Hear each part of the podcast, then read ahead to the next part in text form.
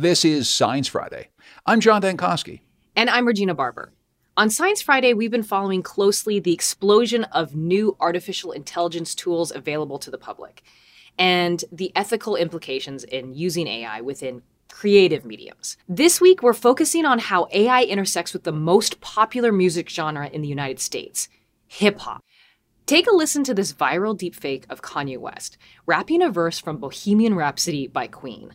Is this the real life?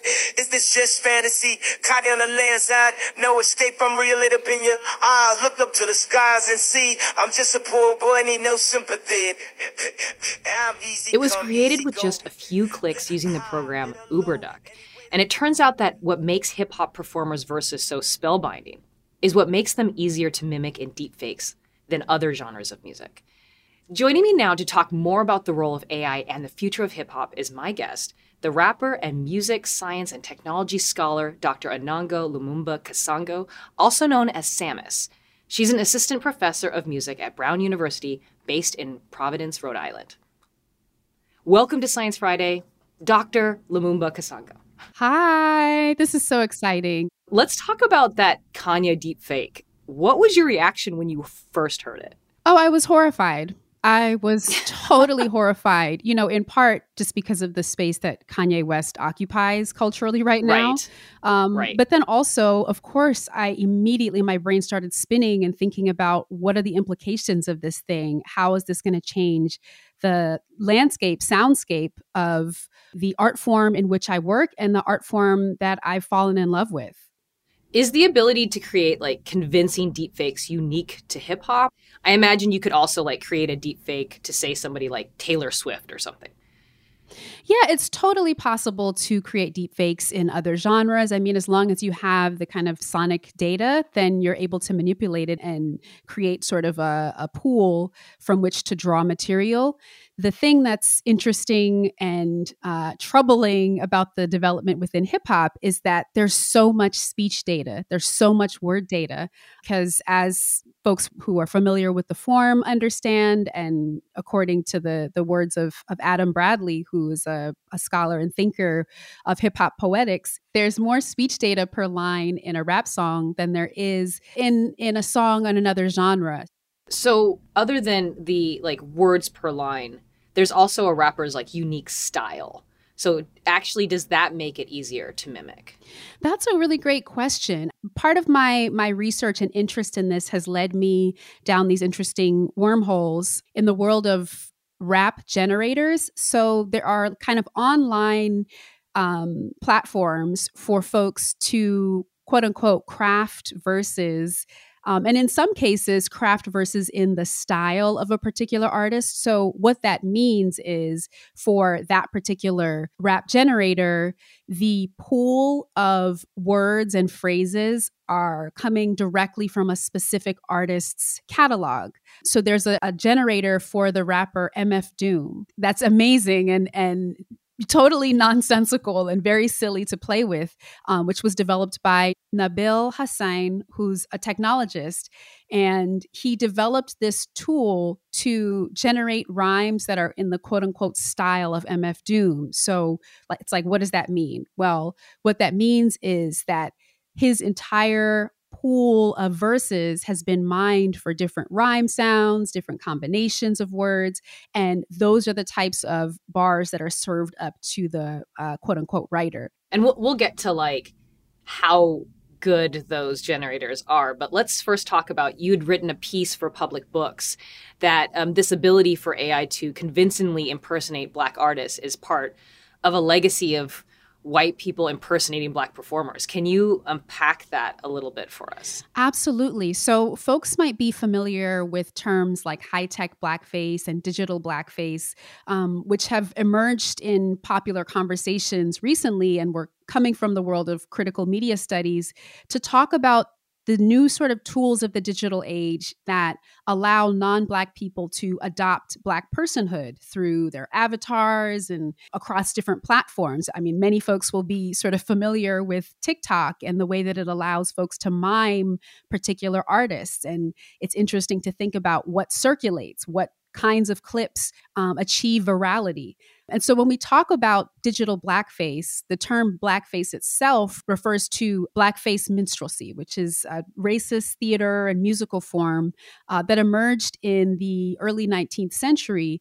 And it became America's first national form of entertainment. This, this practice has been further kind of understood not just as a space for mockery and um, discussed, but also a reflection of white fascination with the other, with the risk of entering into that space becoming uh, this this other group right? Becoming the other allows for some kind of transcendence or connection with a quote unquote like primal self.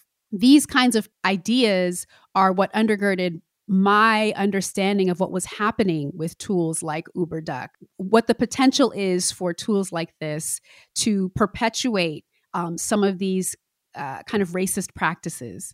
Right. And because none of this is new, uh, this kind of appropriation, how could AI remove accountability for appropriating Black artist music? Yeah. So, I mean, I think this can happen in a number of ways. Uh, primarily, I think part of how appropriation in the digital age has functioned is that the distance between creator and appropriator, for lack of a better term, has been widened, right? The gulf between where the material is coming from and the the person who's able to co-opt that has has really widened in some ways and so folks are much less um, you know t- phrases and and ideas will pop up on our feeds right? And we might have no relationship with where that thing came from. And so in so many cases we've seen you know african american vernacular english phrases that are coming specifically from black folks that then make their way through the kind of ecosystem of the internet. And next thing we know, it's the catchphrase of a brand, right? A brand is utilizing this phrase for monetary gain or a particular artist or influencer who's com- not at all connected with the space from which this, um, which these ideas and creations emerge. And so I think with AI specifically, there's the gulf is sort of further widened because we have this sort of generalizable pool right? There's a, a rapper from nowhere essentially. Um, it, we're able to create a voice from quote unquote nowhere especially when the pool from which these words and phrases and ideas is not known to the listener and or writer. And so that's what really concerns me because you know i i worry there's there's no way to account for credit in this system. I want to circle back to talk more about using the AI. Like, remember, we said, is it good? You have some firsthand experience in working to develop a rap generator for a video game based on the HBO TV series Insecure. Congratulations, that sounds amazing. Thank you. In the research process, you tried out some of the online lyric generators. What did you find? What were their limitations what were their benefits well so in terms of the the limitations one of the things that i found was that for the most part the lyrics are kind of nonsensical you'll you know type in a, a a particular prompt and I picked the word anything. And so so yeah, I want to rap about anything. So tell me how to do that. So I, mm-hmm. I plugged that in and the verse that came back to me was fairly incoherent as a narrative. But one thing that was interesting as I continued to utilize um, the the tool is I would see the same kinds of of lyrics language that could be coded as misogynist and or queer antagonistic kind of kept popping up no matter what I was trying to rap about.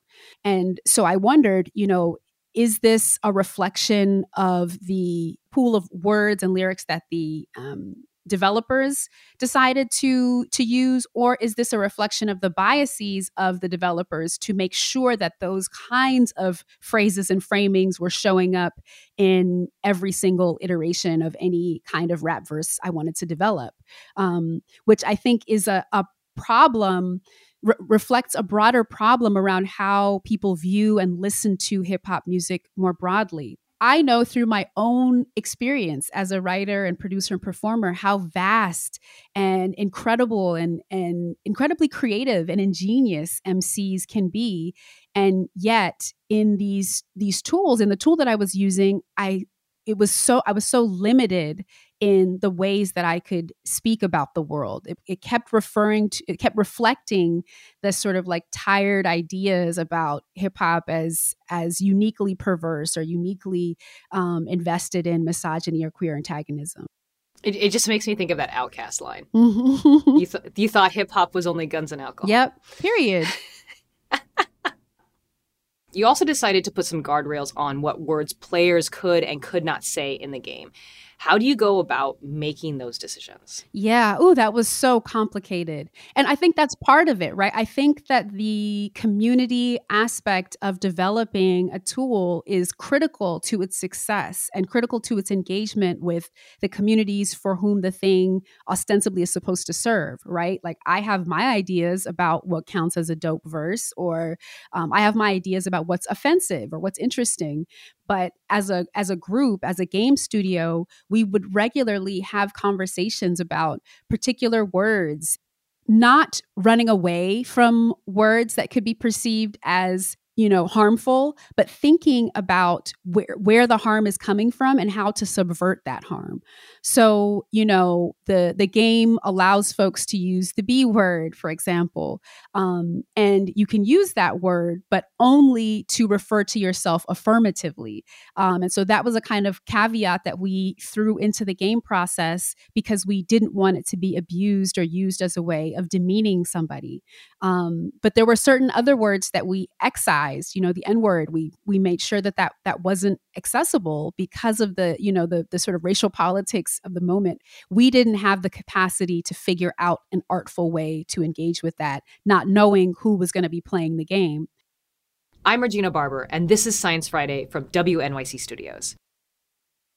You recently also tested ChatGPT to see how well it might write some of your verses were they any good? Better than the previous lyric generators you've tested before? So the the verses were definitely light years ahead of the other generators that I tried, just in terms of coherence. So I, I plugged myself in and the verse that's supposedly coming from me says, I don't fit the mold, that's for sure. I'm not just another rapper, I'm something more. I spit fire on the mic like a dragon's roar, and I'm not afraid to speak up. That's what I'm here for. okay. Yeah, so it's it's it's getting at the things that are important for that particular rapper. Um like like dragons. I love dragons. And so that's one. But also this idea of like not fitting the mold that is actually something right. that I'm invested in as an MC. And it understands what we're about, but cannot approach the way that that emerges as a kind of sonic representation or as a written verse. Um, that the complexity of how that's expressed through you know each individual artist is the richness of that is completely cut from the picture one of the things that ChatGPT isn't really great at is slant rhymes. Can you explain what a slant rhyme is? There are perfect rhymes and there are slant rhymes. So, a perfect rhyme is when the rhyme sounds are exactly the same. So, like car and bar, right? Um, and a slant rhyme is usually is when the the vowel sound is similar or shared, but the actual um, makeup of the the word is not totally the same. So the first few lines of a song I have called 1080p say, "I'm kind of scared of the academy. I think that my parents are proud of me." I just wish I knew how to be comfortable here. I never feel like I'm allowed to breathe. So, Academy, proud of me, allowed to breathe.